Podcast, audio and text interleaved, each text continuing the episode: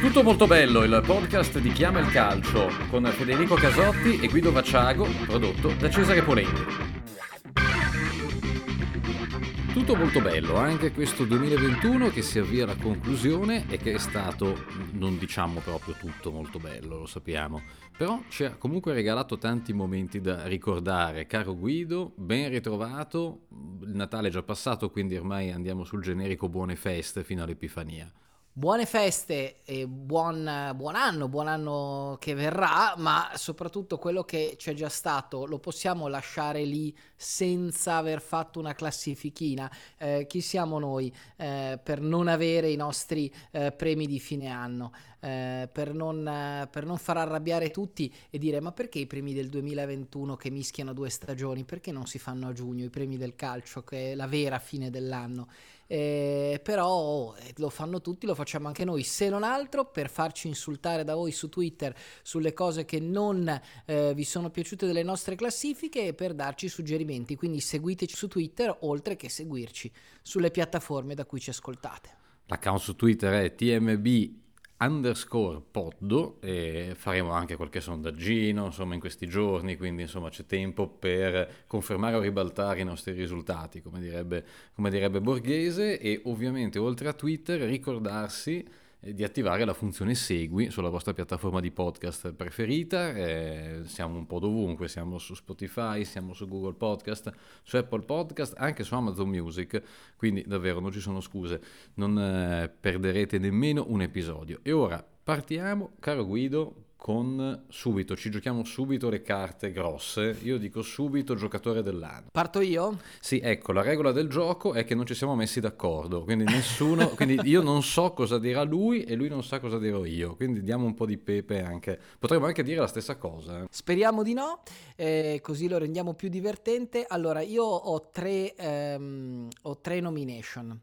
Eh, una è Gigi Buffon eh, giocatore dell'anno. Perché Gigi Buffon? Perché a 44 anni vai a giocare in Serie B, non lo fai solo per soldi. Mm, ora, io non sono un inguaribile romantico e non posso credere che il fatto che comunque eh, gli vengano dati quasi 2 milioni di euro all'anno non significhi nulla per eh, Gigione Buffon però lo fai soprattutto perché ami questo sport e secondo me lui eh, questa volontà di continuare a giocare sfidando eh, l'età, sfidando l'anagrafe, proprio rappresenta l'amore per il calcio e tutto sommato siccome noi amiamo il calcio eh, Gigi Buffon è uno di noi. Eh, seconda e terza nomination per giocatore dell'anno Ronaldo Cristiano perché eh, secondo me ha battuto un record perché è riuscito a far cacciare due allenatori in sei mesi eh, prima Pirlo e, e, poi il povero Solskjaer e devo dire forse nessuno c'era riuscito cioè forse bisogna recuperare l'Inter dei tempi di Moratti per trovare un Ronaldo un eh, altro esatto. Ronaldo che faceva caccia- ne faceva cacciare quattro in un anno. Però questo, tutto sommato, due, due in sei mesi è un, è un bel record. E poi Aaron Ramsey, perché Aaron Ramsey ha battuto Ronaldo perché non è Ronaldo il giocatore più pagato uh, della Juventus degli ultimi anni, ma è Aaron Ramsey, perché Aaron Ramsey eh, nel 2021 ha giocato 814 minuti complessivi e siccome percepisce uno stipendio di circa 7,5 milioni di euro net- netti a stagione, fanno 9.200 euro a minuto giocato, netti, non lordi, parliamo di netto. Eh, Ronaldo eh, ha giocato nei suoi tre anni alla Juve circa 11.000 minuti, il che poi alla fine, eh, dividendo il suo stipendio, fa eh, 7.800 euro a minuto. Quindi eh, Ramsey eh, si è fatto dare più soldi di Ronaldo e quindi non può non essere il giocatore del 2021. Io non so questa come valutarla, come commentarla. Peraltro, peraltro tanti auguri a Ramsey che era il suo compleanno, eh, anche il giorno di, di Santo Stefano. Eh, sicuramente il, il, giocatore dell'anno eh, a suo modo, insomma, per essere, essere riuscito, se non altro, a mantenere, a, a, a, mantenere, il suo status e vedremo adesso insomma, se, eh, se resterà in media nel corso della, del resto della stagione. Peraltro con il Galles, che la, appunto la federazione non lo paga, però in, eh, giocatore dell'anno anche per il fatto che invece con il Galles è in perfetta media gol, partite giocate con uh, una, una, forma che i tifosi della Juventus effettivamente non hanno mai visto. E, beh, alle tue motivazioni che sono, alle tue nominations che sono totalmente condivisibili, devo dire quella di Buffon veramente mi, mi piace, perché, un po' perché Buffon è più vecchio di me di 15 giorni, e quindi io ho Buffon, che, sai quando si dice che finché, gioca- finché, c'è un giocatore più vecchio di te non sei proprio così da buttare via, ecco io mi aggrappo a Buffon che continua a giocare per sentirmi ancora formalmente giovane. e... Io devo prendere Kazu Miura. Esatto. Kazu Miura che peraltro ha giocato ancora con lo Yokohama quest'anno. Era, no, infatti è quello. Quindi, 53, quindi... Il mio ne, faro. Ne, ne, tiene dentro tanti ancora, quindi... Peraltro nella stessa, nella stessa, squadra di Nakamura, eh, ex Reggino, che anche lui deve averne più o meno come Buffon, forse un anno in meno, forse del 79 Nakamura, adesso vado a memoria. E come, come, nomination tra il serio e il faceto, beh, io mh, mm, ho sicuramente un'immagine che è quella mh, mm, sicuramente non, eh, non, originalissima, però penso che veramente Simon Kier sia stato il, il, giocatore che si è preso la copertina del 2021, dimostrando una volta di più quanto il calcio eh, non, sia solo, eh, non, sia solo, un gioco, lo, lo, si, lo, si, dice spesso per retorica, però mh, per quello che ha fatto, anche se vogliamo per come ha gestito anche il dopo, la grande semplicità con cui è stato, è stato ha vissuto anche il, il, il, dopo nei mesi successivi, eh, è, stato, è, stato, veramente un, un gesto, da, è un momento da grande capitano, gli facciamo grande in bocca al lupo per il suo, il suo ritorno, a conferma che il karma a volte è uno stra... non lo dico, però insomma verrebbe effettivamente da, da sottolinearlo. E, e, niente, poi un premio di consolazione a Lewandowski dobbiamo darlo anche noi, quindi io ci metto dentro anche lui perché quest'anno si sta prendendo i premi da tutti, meno che da France Football. Bene, giocatori dell'anno li abbiamo esauriti. Squadra dell'anno a questo punto, rilancio con la squadra dell'anno e faccio partire da te questa volta. Allora, allora, squadra dell'anno, beh ce n'è una che... Allora, mi verrebbe da dire l'Italia dell'europeo, ma perché effettiva, effettivamente quello che ha fatto eh, è stato un qualcosa di nettamente al di sopra delle, delle sue possibilità, eh, come si è visto poi anche tutto sommato nelle, eh, nelle qualificazioni mondiali, ma non è una, uno sminuire il lavoro di, eh, di, Mancini, è proprio, invece è proprio l'esaltare eh, quanto quel mese sia stato un mese magico per, eh, per, per, quel gruppo di giocatori, c'è stata la consapevolezza di essere per molti all'unica e per alcuni all'ultima delle grandi occasioni e riuscire a saper fare gruppo, eh, a avere anche chiaramente il sostegno della, della buona sorte, ma essere consapevoli del momento da cogliere, secondo me è un grandissimo merito e andrei a chiederlo a qualcuno dei, degli Azzurri d'Italia 90 per eh, sentire cosa ne pensano di, appunto, di occasioni che sembrano alla portata e poi scappano via. E devo dire che poi è fin troppo facile dire il Bayern, è fin troppo facile dire il, il Chelsea, io dico eh, lo Spezia d'italiano eh, perché, perché ha, nel, ha iniziato, il, il, 2020 lo Spezia l'italiano ha ottenuto la promozione in Serie A a fine agosto e dopo praticamente nemmeno due settimane ha fatto l'esordio in Serie A senza preparazione, senza vacanze, una categoria che nessuno conosceva, l'allenatore non ci aveva mai allenato, i giocatori nessuno eh, aveva praticamente mai giocato in Serie A e tutti pensavano che tanti quanti erano stati 14 i giorni tra la promozione e il debutto in Serie A, 14 sarebbero stati anche i punti che avrebbero raccolto uh, nel corso del campionato, non è stato così e, e, quest- e, e quella stagione ha portato in eredità un allenatore destinato a fare grandi cose secondo me perché, perché poi eh, sono abbastanza convinto che la Fiorentina sia una, una, bella eh, piazza di passaggio verso anche un, uh, verso, verso club e orizzonti ancora più ambiziosi. Mi hai rubato lo Spezia e mi hai rubato italiano, e così almeno accorciamo. eh, perché sostanzialmente tutto quello che hai detto su, su Spezia su Italiano lo condivido e aggiungo eh, che secondo me italiano nel giro di eh, 3-4 stagioni al massimo lo ritroviamo su una panchina eh, di Juventus, Milan o Inter, eh, perché per me è destinato a quel tipo di carriera lì. Eh, altre squadre... Io, io, non so, poi dopo, tra tre anni è tutto molto bello, poi ripescheremo queste, questa puntata speciale del 2021. Mi sembra veramente il tipo di allenatore che a un certo punto va a finire alla Juve. Il percorso di, del primo Lippi, eh, se vogliamo anche del, del Trapattoni, cioè nel solco di quegli allenatori italiani che, eh, che riescono poi a ad avere un certo tipo di anche proprio di punto d'arrivo nella Juventus. Chiaramente presto, chiaramente non è, non è un discorso no, da fare certamente. nell'immediato.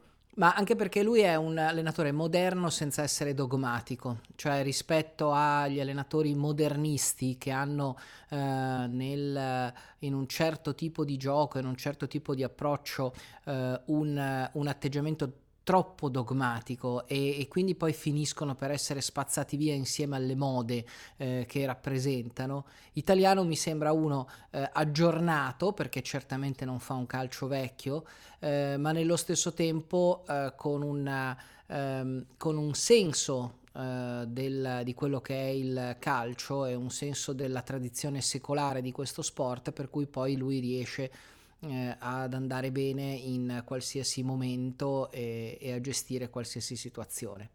Vado avanti quindi perché tu mi hai rubato lo Spezia eh, che condividevo come squadra dell'anno proprio per esaltare in realtà il lavoro di Italiano.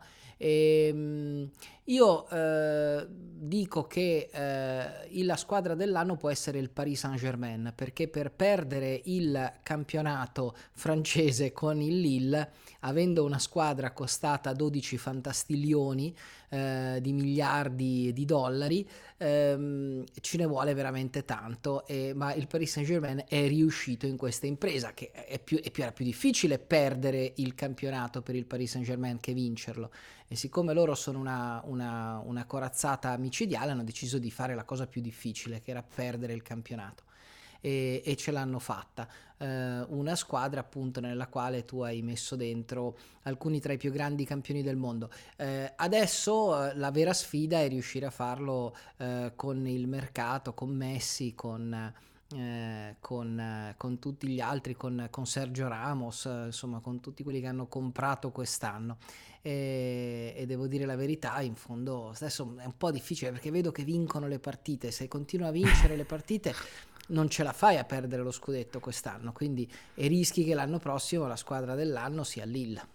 Comunque c'è da dire che il Paris Saint Germain eh, il campionato lo va a vincere, eh, indipendentemente, insomma, Messi o non Messi, anche perché Messi credo che abbia fatto tipo un gol in Liga quest'anno, quindi anche chi pensava di eh, avere di vincere sulla vittoria del titolo di capocannoniere di Messi in Ligan, mi sa che i suoi soldi poteva investirli da qualche altra parte in maniera, in maniera migliore. Comunque, insomma, alla fine eh, ci proveranno. Eh, Messi, insomma. tu devi dare eh, fiducia, devi dare fiducia a Pochettino. Eh, Pochettino, Pochettino può, perdere, può, perdere, anche questo campionato. Ti vedo, ti vedo sfiduciato nei confronti del talento del, del, povero tecnico di origine piemontese. Quindi io invece ehm, nella mia piemontesità do fiducia. Può perdere, ce la può fare, è vero? Il distacco è tanto, però può perdere anche questo campionato.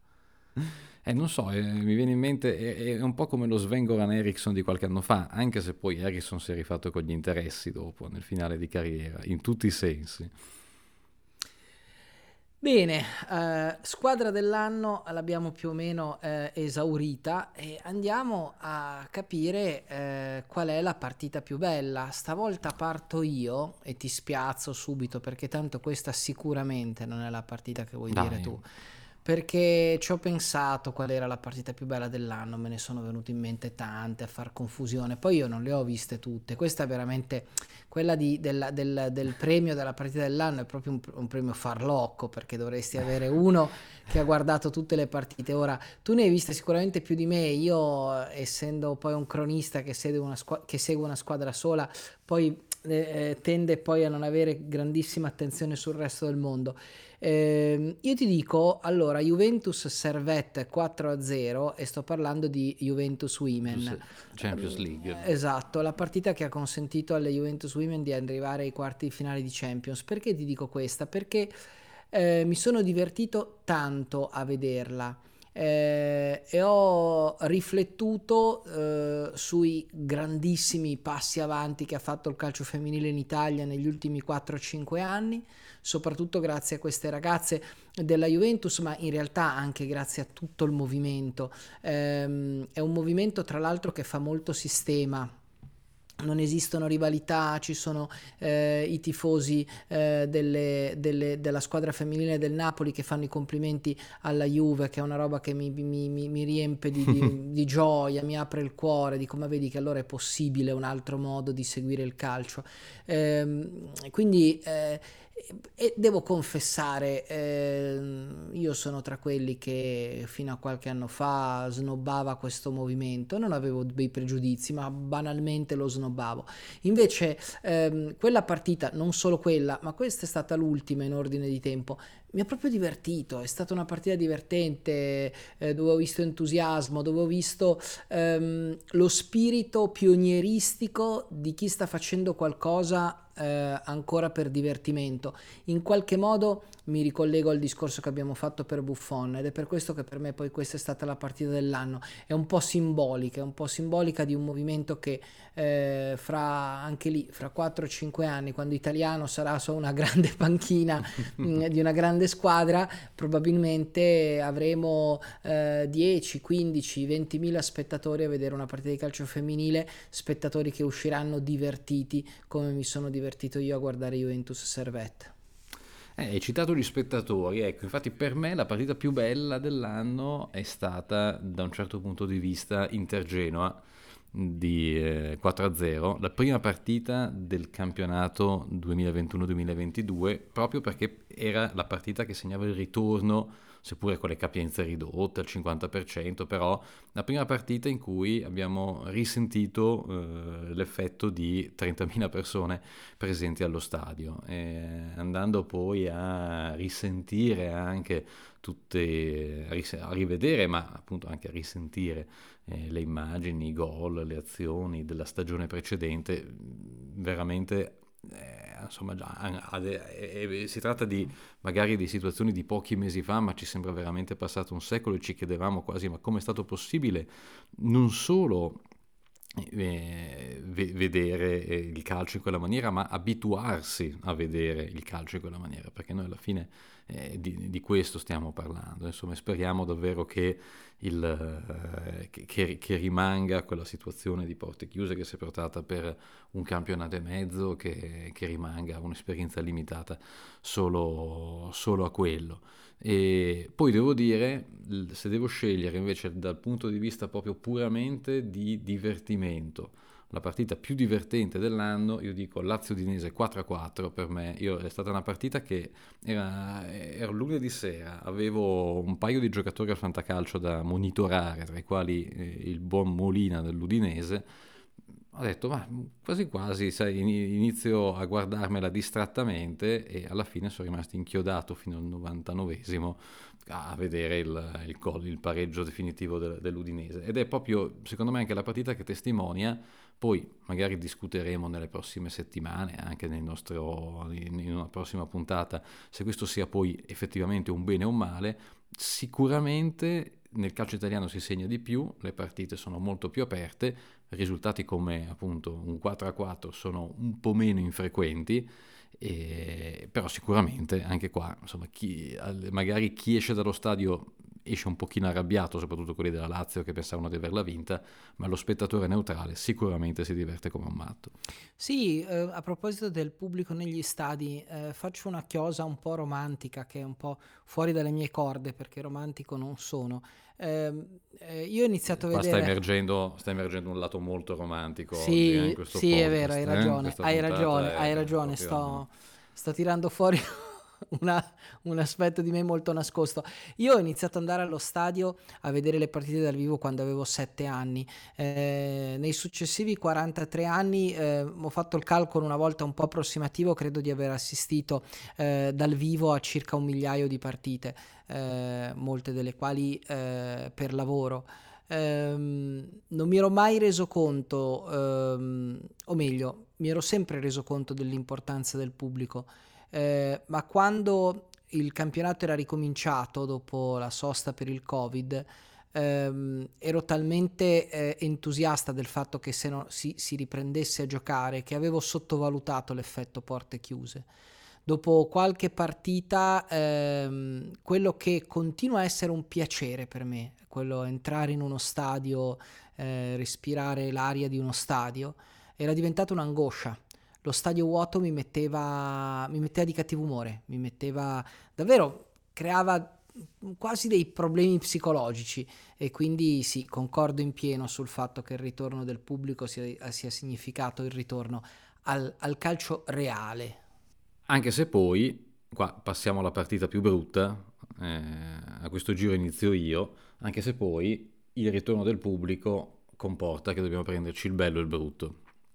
E quindi io metto tra le partite più brutte Fiorentina-Napoli, eh, ma non per, per, perché è stata una brutta partita e non è neanche una, un'accusa ad personam, può essere, come si suol dire, spersonalizzando, però è stata la partita degli insulti a culi, razzisti a Koulibaly alla fine, al fischio finale.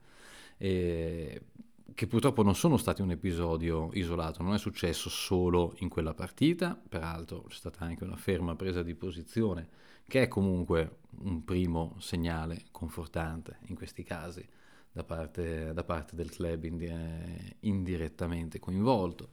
Eh, però il, purtroppo con il ritorno eh, del pubblico negli stadi eh, è ritornato il calore, le, sono ritornate eh, quelle esultanze di, eh, di comunità, eh, sono ritornate anche le coreografie e sono ritornati però anche alcuni vecchi problemi che pensavamo di avere, non pensavamo di averli risolti, però avevamo un po' messo un po' di polvere sotto il tappeto. Ecco, invece è invece bene che ritornino al centro del, del dibattito, come del resto è stato in, in, in, quelle, in, quelle, situazioni, nelle situazioni delle ultime settimane che non sono state certo passate sotto silenzio. Mi, e... piace, mi piace pensare a un tifoso razzista come a un acaro quindi sì, mi, esatto. mi, sta bene. esatto. E poi, eh, al, dal punto di vista invece puramente tecnico, eh, devo dire, tanto è stata esaltante la nazionale del mese dell'europeo, io Irlanda del Nord Italia, l'ammetto sicuramente, dal punto di vista è stata probabilmente la partita più brutta che ho visto quest'anno, ecco, proprio, sia per la pochezza, sia anche probabilmente per una componente di frustrazione che evidentemente da tifoso degli azzurri non ci voleva. Pensa che in Svizzera la partita dell'anno quella, quindi insomma... Sì, hanno fatto pure il carico di cioccolato, non so se hai visto. Certo. Che, che per me invece la partita più brutta c'entra con la Svizzera perché poi è tutto lì che si svolge eh, ed è la partita che si è giocata ad aprile eh, fra eh, Ceferin e la Supercoppa perché credo che sia stata una delle sfide più orrende degli ultimi tempi. Voi sapete che io ho simpatie superleghiste, eh, però ehm, non posso non riconoscere eh, che il modo con cui è stato presentato il progetto è forse il modo più disastroso eh, del, del, della storia del calcio e forse non solo del calcio. Io non so quale prodotto sia stato presentato in modo così disastroso.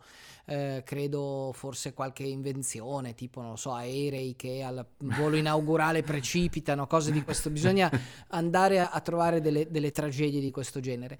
E... Mi viene in mente la contessa Serbelloni Mazzanti viene dal mare che non rompe la bottiglia al varo della al varo della nave. Ecco, Capovaro ecco, ririvato. Ecco, e quindi, una citazione dotta. Però non ha potuto, non ha potuto ririvadare perché eh, è stato un one shot e quindi la Superlega è partita con sta presentazione monca per cui poi alla fine eh, molti la criticano pur senza sapere che cosa criticano esattamente.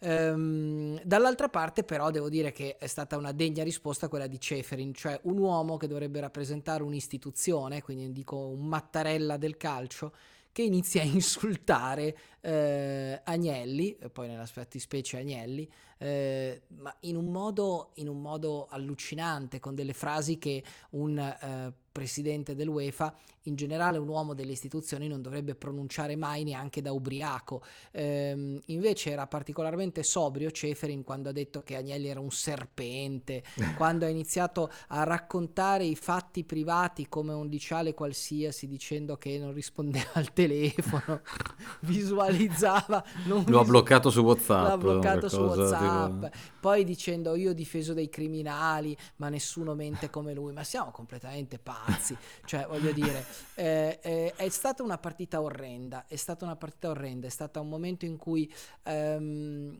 hai avuto la sensazione eh, che eh, questa macchina eh, meravigliosa che è il calcio, che appunto che coinvolge l'emotività nostra e di miliardi di persone in tutto il mondo e che produce eh, un giro d'affari altrettanto miliardario, si è gestito da dei dilettanti, perché da una parte i più grandi club del mondo non sono riusciti a organizzare una presentazione, dall'altra eh, il capo delle istituzioni ha reagito come un dodicenne a cui avevano rubato la merendina e quindi devo dire la verità, questa è stata un, uno dei momenti, la partita più brutta dell'anno. Sì, sì direi di una partita anche abbastanza lunga, insomma, quindi eh, una partita peraltro tut, tut, tuttora in gioco. Tuttora in gioco, adesso siamo ai supplementari, poi ci saranno i rigori alla Corte Europea, però diciamo che i 90 minuti sono, si sono giocati eh, in, quelli, in quelle 24 ore di aprile.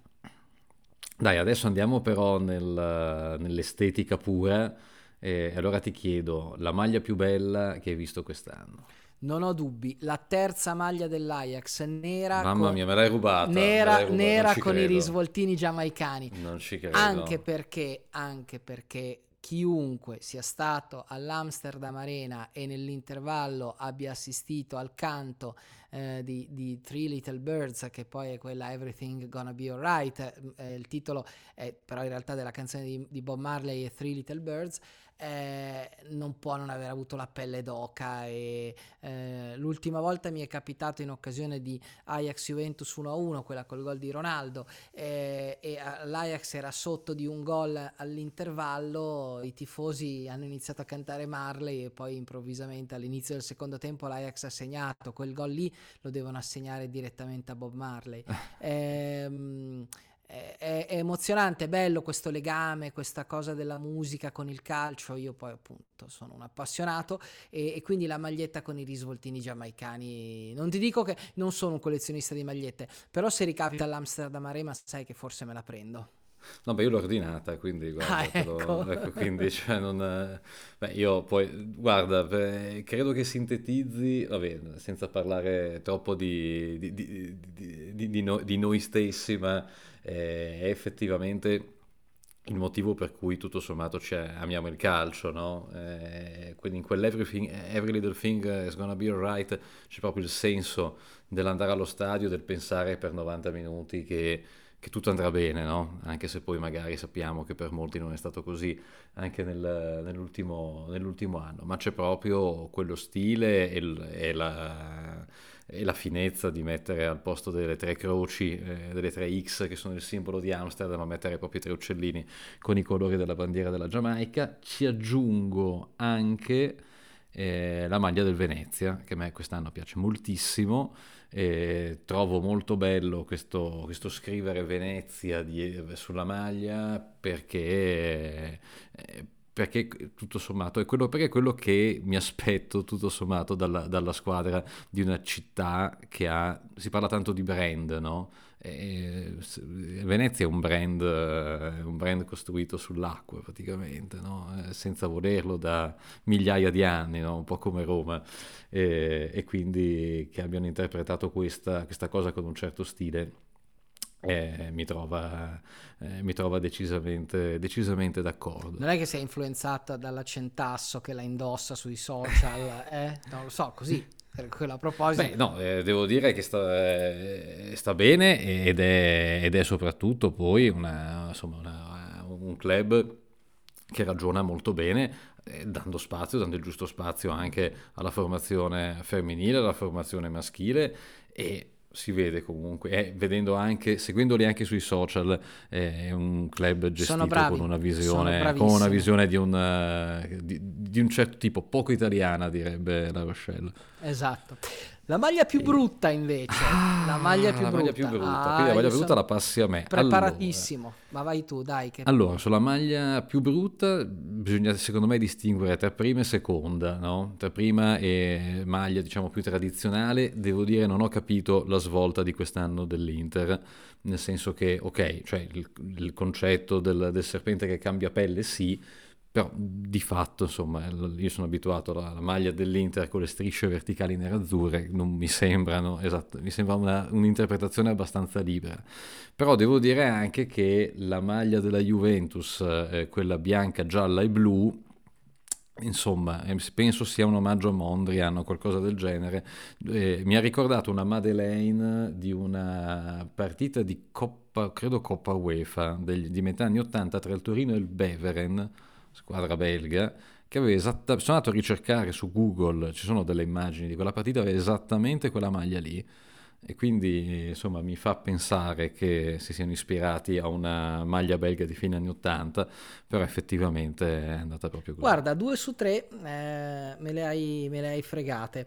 Questo è il bello di non mettersi d'accordo prima, eh, perché secondo me la terza maglia della Juve eh, veramente è una cosa che insomma boh, nel 2021 non si dovrebbe vedere Ehm, la eh, seconda maglia eh, marmorizzata del Wolverhampton 2021, quindi della scorsa stagione, è, è, altrettanto brutta. E tu dirai: Ma che te frega del Wolverhampton? Eh, me ne frega, no, no me ne frega no, perché è la squadra di Robert Plant, è la squadra per cui fa il tifo Robert eh, Plant, giusto, cantante dei Led Zeppelin e adesso solista, ehm, che ha sempre riportato il simbolino dei Wolves eh, nei suoi dischi. E quindi io lo seguo, con, seguo Wolves, i Wolves con grande grande eh, simpatia e, la, e l'anno scorso la seconda maglia era inguardabile.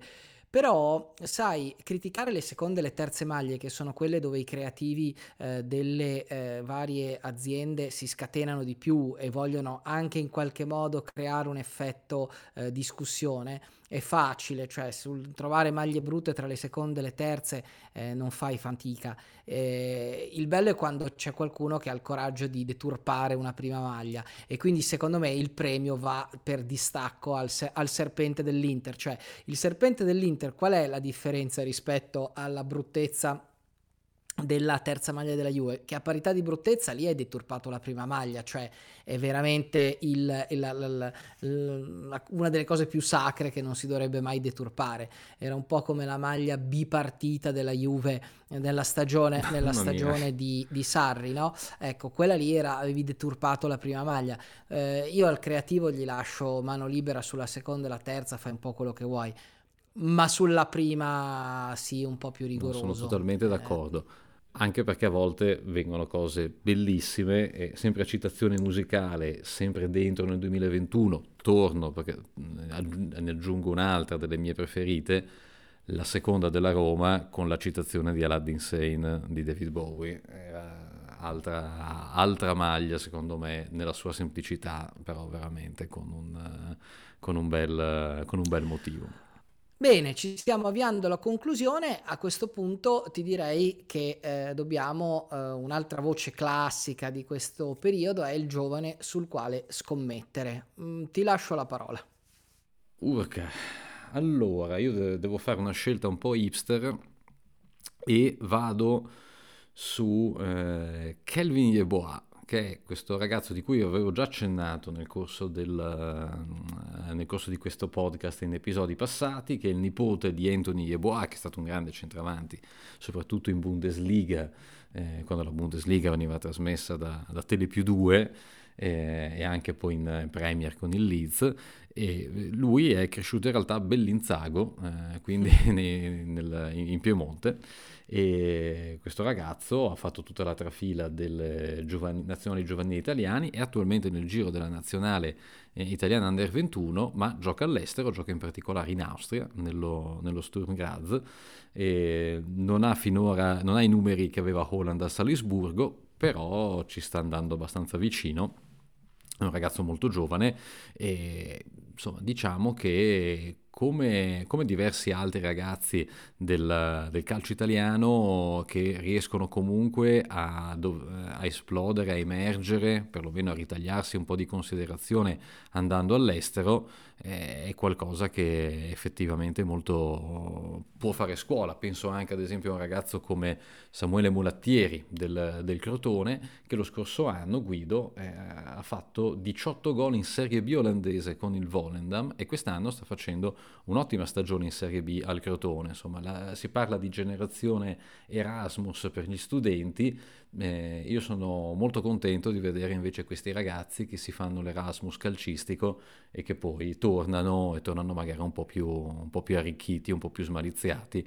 Eh, un po' più port- maturi. Un po' più maturi e portando qualcosa di diverso al calcio italiano. Io invece rimango in Austria e anche se il mio nome è un po' meno hipster del tuo ed è Karim Adeyemi, eh, che tutto sommato non è molto da scoprire, eh, ma è uno sul quale scommettere. Eh, molti lo descrivono come l'erede di Halland semplicemente perché è del Salisburgo e potrebbe addirittura andare al Borussia Dortmund in sostituzione di Halland qualora Halland si, si trasferisse altrove.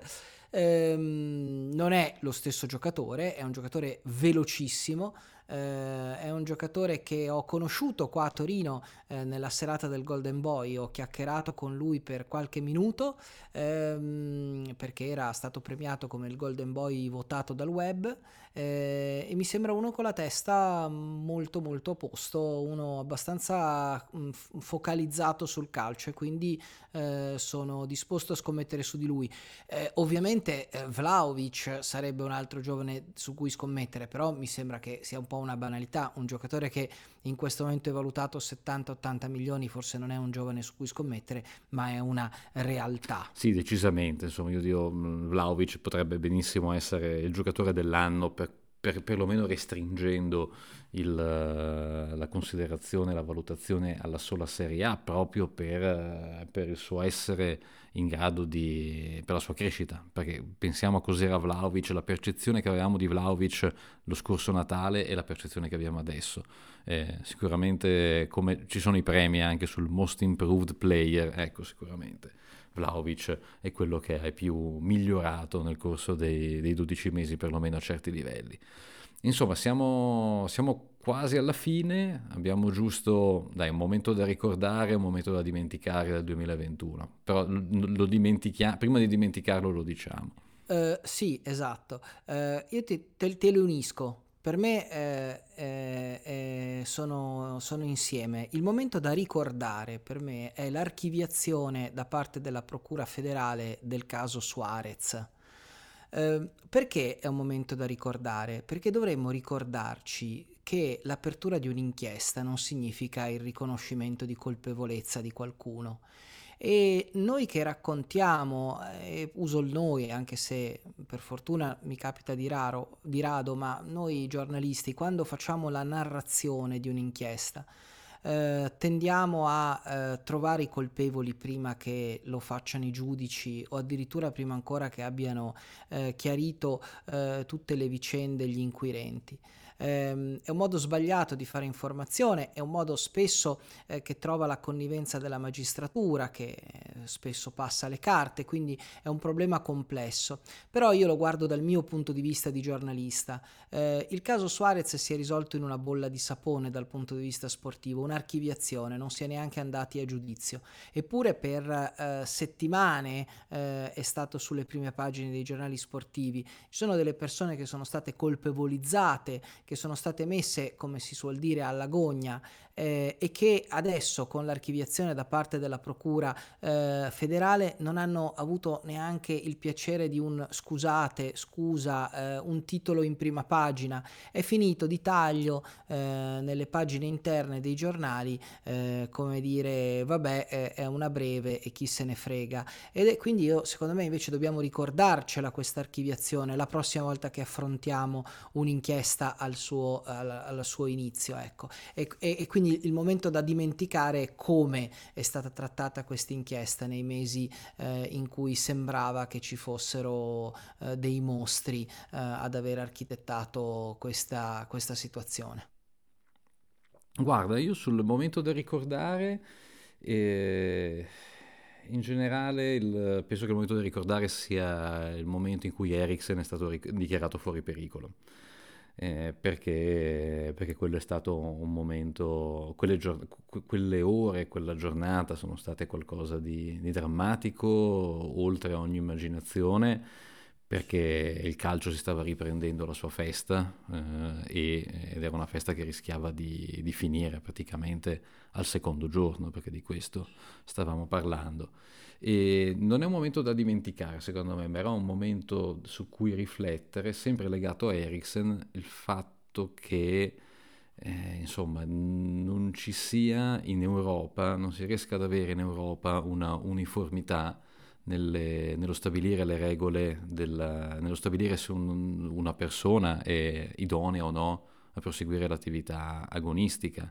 Eh, e, là dove si protegge di più, dove si è più restrittivi, si tende a proteggere di più la salute del, del giocatore e non ad affidarla magari anche un po' ipocritamente al rischio e alla responsabilità individuale, che non so quanto sia sensato e quanto sia giusto parlando di atleti professionisti. E quindi buona vita a Eriksen, qualunque sia la propria scelta, però anche la sensazione che in Italia più, molto più che altrove si tenda a proteggere la salute degli atleti. Siamo arrivati alla fine. Siamo arrivati alla fine. Io anche, beh dai, anche un auspicio per, per il 2022. Dai. L'auspicio per il 2022 è 100% di occupazione dello stadio eh, e quindi una grande festa con gli spalti completamente pieni. E io aggiungo anche che l'Italia va dai mondiali, perché eh, due mondiali di fila senza l'Italia non si possono vedere.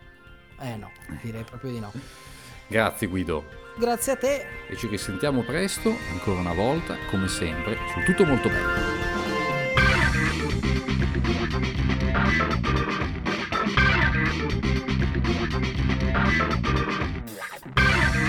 Tutto molto bello, il podcast di Chiama il Calcio con Federico Casotti e Guido Vacciago, prodotto da Cesare Polenghi.